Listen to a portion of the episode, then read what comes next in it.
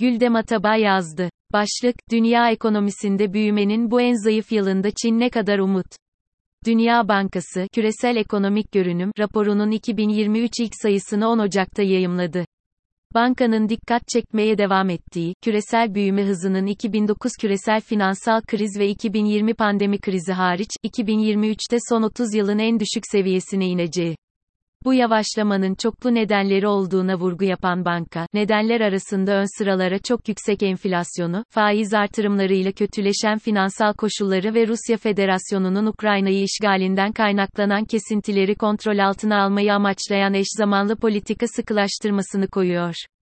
Türkiye'nin de içinde olduğu, gelişmekte olan ekonomilerde, EMDE'ler, yatırımlardaki artışın son 20 yılın ortalama oranının altında kalacağını da ekliyor.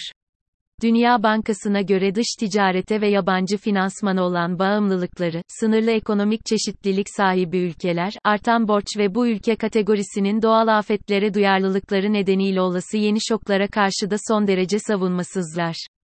Küresel durgunluk eşliğinde sıkı para politikası ortamında suların çekilmesiyle birçok ülkede borç sıkıntısı ve buna bağlı risklerin görünür hale geleceğini ekleyen banka, riskleri azaltmak için küresel bir eylem planı gereğini yineliyor. Türkiye gibi ekonomilerdeki nispeten sınırlı politika alanı göz önüne alındığında, hükümetlerin kamu mali desteklerini savunmasız gruplara odaklamasını, enflasyon beklentilerinin iyi bir şekilde sabitlemesini ve finansal sistemlerin esnek kalmaya devam etmesini sağlamalarının kritik önemde olduğunu söylüyor. Kimi uzmanlara göre ise Dünya Bankası'nın bu son raporu, IMF'nin haftalar önce açıkladığı benzer karamsarlıkta raporlar pandemiyle ilgili, geçmiş, zor günlerin devam ettiği ortamda yapılan tahminler. O nedenle de 2023 için fazla karamsar. Bu açıdan bakan az sayıdaki ekonomist, özellikle Avrupa tarafında doğal gaz fiyatlarında sıcak havalara bağlı düşüşü, beklenenden az gaz tüketimini ve küresel talepteki aşırı zayıflama korkularıyla gerileyen enerji maliyetlerini ön plana çıkarıyor. 2023 boyunca da açıklanacak büyüme oranları ve enflasyonla mücadelede elde edilecek kazanımların beklenenden, korkulandan daha iyi gerçekleşmelerle sonuçlanacağını iddia ediyor. Sonuçta da Dünya Bankası ve IMF gibi kurumların 2023 boyunca büyüme tarafında yapacağı güncellemelerin hep yukarı yönlü olacağını ekliyorlar. Çin'in performansı 2023'ün resmini değiştirebilir mi? Küresel ekonominin 2023'te bu iki birbirine zıt yoldan hangisinden ilerleyeceğinde birçok faktör yanında Çin ekonomisi belirleyici olacak. Çin, sıfır Covid politikası izleme kararı alarak Mart 2022'de tüm vizeleri iptal edip sınırlarını dünyaya kapatmış ve uçuşlara sınırlama getirmişti.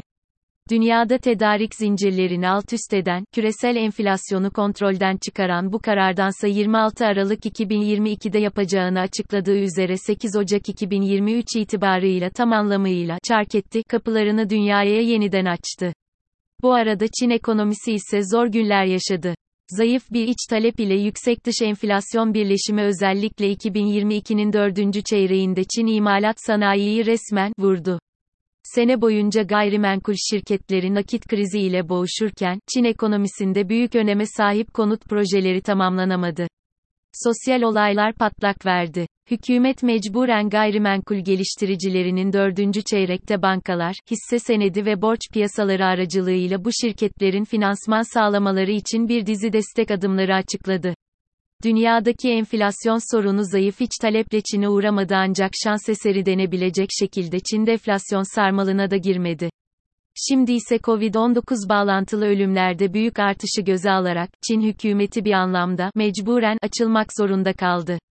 İlk tepki olarak, Çin'in para birimi yuan değer kazandı, Çin borsaları da yükseldi.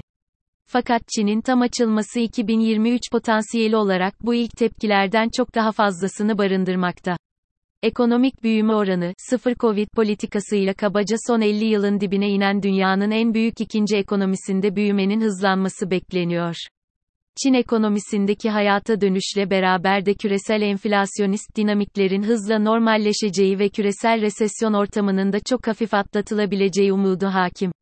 Kısıtlamalar hafifletildiğinde, zayıf bir iç ekonomi ve yüksek dış enflasyonun bir karışımı 2022'nin dördüncü çeyreğinde imalat sanayiyi vurdu. Nokta. Buna ek olarak, gayrimenkul geliştiricileri konut projelerini tamamlamak için yeterli nakit almak için mücadele ettiler. Bu, gayrimenkul geliştiricilerinin dördüncü çeyrekte bankalar, hisse senedi ve borç piyasaları aracılığıyla finansman almaları için bir dizi gevşetme önlemi tetikledi. Kırılgan ekonomi, enflasyon baskısının olmadığı ve neyse ki deflasyonun olmadığı anlamına geliyor.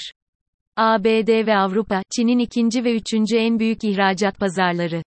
Her iki büyük ekonomide de ekonomik durgunluğun zirveye ulaşacağı zaman 2023'ün ilk yarısı civarında olacak. Bu açıdan Çin'in en yoğun ihracat yaptığı yılın son çeyreklerinde ABD ve AB'den durgunluğun hafifleyeceği döneme gelmesi bekleniyor ancak durgunluktan sonra ihracat talebinin toparlanıp toparlanamayacağı henüz net değil. Bu da Çin ekonomisindeki daha hızlı büyüme beklentisinin gecikerek gerçekleşmesi riskini yaratıyor.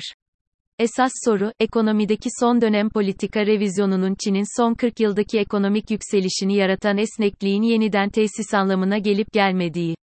Ekim ayında üçüncü bir dönemi güvence altına alan Başkan Xi Jinping'in sıkı kontrolü altındaki dev Çin ekonomisinde izlediğimiz değişim çok kötüleşen bir ekonomi ve buna bağlı olarak kilitlenme karşıtı protestoların artmasına da dar bir vizyonla verilmiş tepki olabilir. Çin Devlet Başkanı Xi de benzerleri gibi gücü kendi elinde topladıkça, çoğulcu akıldan ve gerçek gelişmelerden uzaklaşmakta uzunca bir süredir. 2022 bu tek adam yönetimin zirveye ulaştığı ve beraberinde ekonomik sıkıntıların da son 40 yıldır görülmemiş şekilde arttığı bir yıl oldu. Karar almanın kurumlar yerine bir kişinin eline geçtiği için de yarın öbür gün açılımların ve desteklerin tersi yönünde adım atılmayacağının garantisi yok. Yine de mevcut gelişmeler ışığında Çin ekonomisinde büyüme hızı 2022 sonundaki %2,1 seviyesinden 2023 sonunda %4,3-4,5 aralığına çıkacak. Xi'nin tek adam rejiminde karşılaştığı ekonomik sorunlara anlık ve değişken, zaman zaman tutarsız ve istikrarlı olmayan tepki politikaları küresel durgunluğun nedenleri arasında doldurken, küresel ekonomik büyümenin bu yıl beklenenden daha iyi bir seviyeye çıkıp çıkamayacağının da belirleyicisi olacak.